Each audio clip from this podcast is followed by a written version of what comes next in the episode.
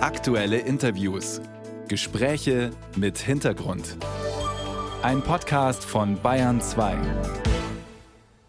Es sind Sitzenbleiber der anderen Art, jene Asphaltaktivisten von der letzten Generation, gern auch Klimakleber genannt, die den Straßenverkehr in Deutschland immer wieder an neuralgischen Punkten blockieren und lahmlegen, um auf Missstände in der deutschen Klimapolitik und auf verfehlte Klimaziele der Bundesregierung hinzuweisen. Einer, der mit den Mitgliedern der letzten Generation ins Gespräch gekommen ist, sie also nicht nur verwünscht wie mancher Autofahrer, ist der grüne Oberbürgermeister von Hannover, Belit Onay. Bayern 2 kurz erklärt. Wer in Hannover mit dem Auto unterwegs ist, der muss sich keine Sorgen machen, wegen festgeklebter Klimaaktivisten zu spät zu kommen. Denn schon im Februar hatte sich der grüne Oberbürgermeister Belit Onay mit Vertretern der letzten Generation zusammengesetzt und eine Vereinbarung getroffen. Die Stadt Hannover unterstützt die Ziele der letzten Generation. Dafür verzichten die aufs Festkleben.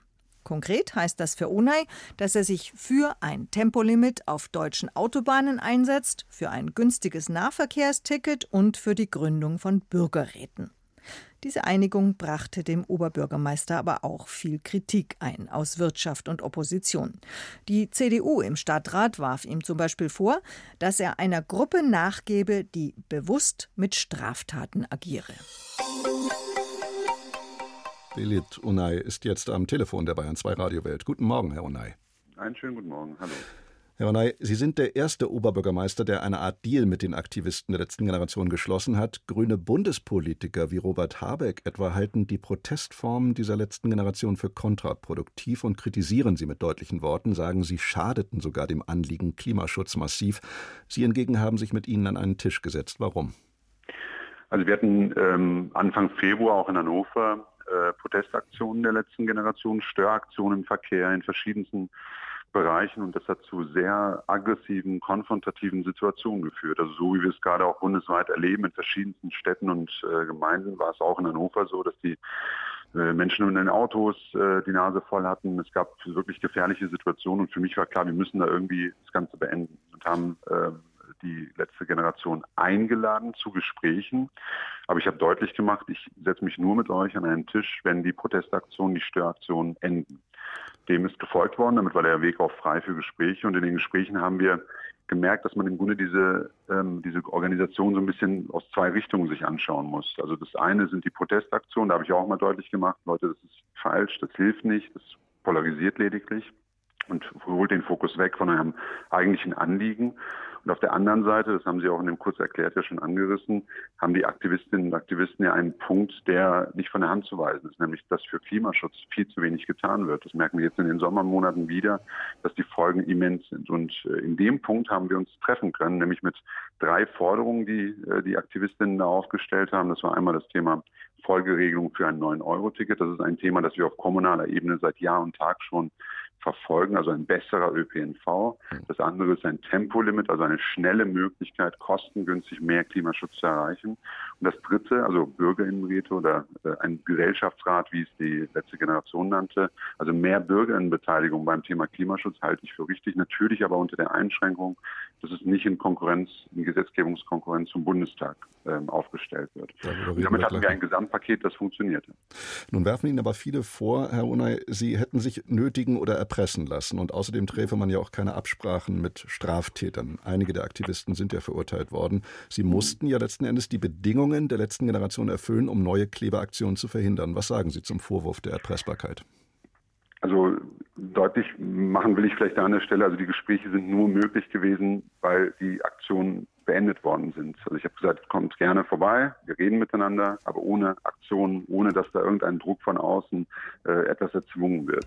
Und gleichzeitig habe ich aber auch deutlich gemacht, dass das Punkte sind, also die, wie gesagt, das ÖPNV-Thema, äh, die äh, Tempolimit-Frage oder auch das Thema Bürgerinnenbeteiligung, das sind Themen, die wir auch ohne die letzte Generation auf kommunaler Ebene nahezu über alle Parteigrenzen hinweg versuchen voranzubringen äh, und, und auch in den Städten zu leben.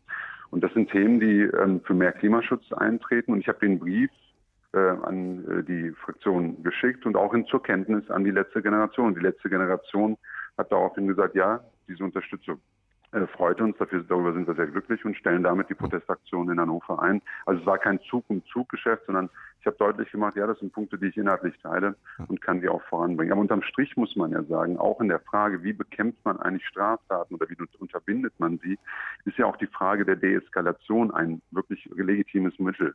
Und das haben wir in Hannover gewählt. Wir haben deeskaliert und Straftaten in dieser Form oder auch andere Störaktionen finden in Hannover eben Gott sei Dank nicht mehr statt. Neben dem 9-Euro-Ticket und dem Tempolimit fordert die letzte Generation, Sie haben es gerade erwähnt, einen Gesellschaftsrat. Der Gesellschaftsrat solle einen Lösungskatalog erarbeiten, heißt es immer etwas diffus. Welche. Machtbefugnis genau soll eigentlich diesem gelosten Gesellschaftsrat zukommen? Bisweilen hat es ja den Anschein, als wäre das so eine Art Konkurrenz- oder Korrekturinstanz hm. zum demokratisch gewählten Stadt-, Landes- oder Bundesparlament. Dabei kann er doch nur dieser Gesellschaftsrat beratende Funktion haben, oder? Also auf Bundesebene ist der vorgesehen vom, vom, von der letzten Generation und das war in den Gesprächen so ein bisschen unklar. Also es hieß immer, der soll eigene Gesetze entwerfen können, die Bundesregierung soll denen zustimmen. Also so eine Art Bundestag in klein. Und da habe ich immer deutlich gemacht, Leute, nee, ähm, ich vertraue unserer demokratischen Ordnung, ich vertraue dem Bundestag und sehe da keine Konkurrenzveranstaltung. Aber was ich sehr wohl sehe, und das ist ja auch etwas, was die Bundesregierung bereits in ihrem Koalitionsvertrag hat und auch schon auf den Weg bringt, ist ein sogenannter äh, Bürgerinnenrat, nämlich Menschen, die zusammenkommen, sich mit einer Frage, in dem Fall Klimaschutz, beschäftigen, dazu Maßnahmen erarbeiten, voranbringen und damit auch ein Stück weit die Akzeptanz in der Bevölkerung noch einmal widerspiegeln. Und ich glaube, das kann etwas sein, was die ganze Debatte nochmal befruchtet, voranbringt, auch den Bundestag ein Stück weit treibt und die Bundesregierung endlich Maßnahmen für den Klimaschutz ernst zu nehmen und umzusetzen und nicht immer darauf zu verweisen, ja, die Bevölkerung will ja nicht oder will ja nicht. Hier haben wir eine Einbindung von Menschen aus der Bevölkerung, die selbst auch bereit sind, sozusagen solche Dinge zu formulieren, mitzuerarbeiten. Und ich glaube, das kann die Debatte wirklich voranbringen und auch nochmal legitimieren.